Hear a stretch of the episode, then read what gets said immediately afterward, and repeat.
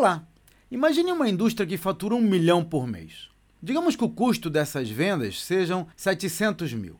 Bom, qualquer um chega a um lucro bruto de 300 mil. Nada errado até aí.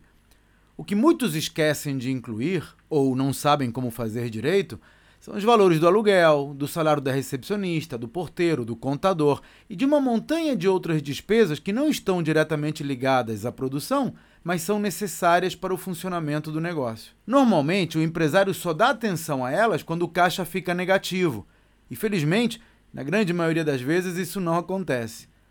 Mas, mais vezes sim do que não, fica dinheiro na mesa, por não avaliar a margem de cada linha de produtos em separado.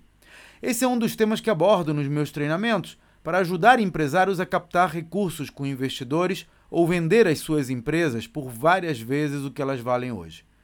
Conheça os detalhes no meu site claudionazajon.com.br. Até a próxima.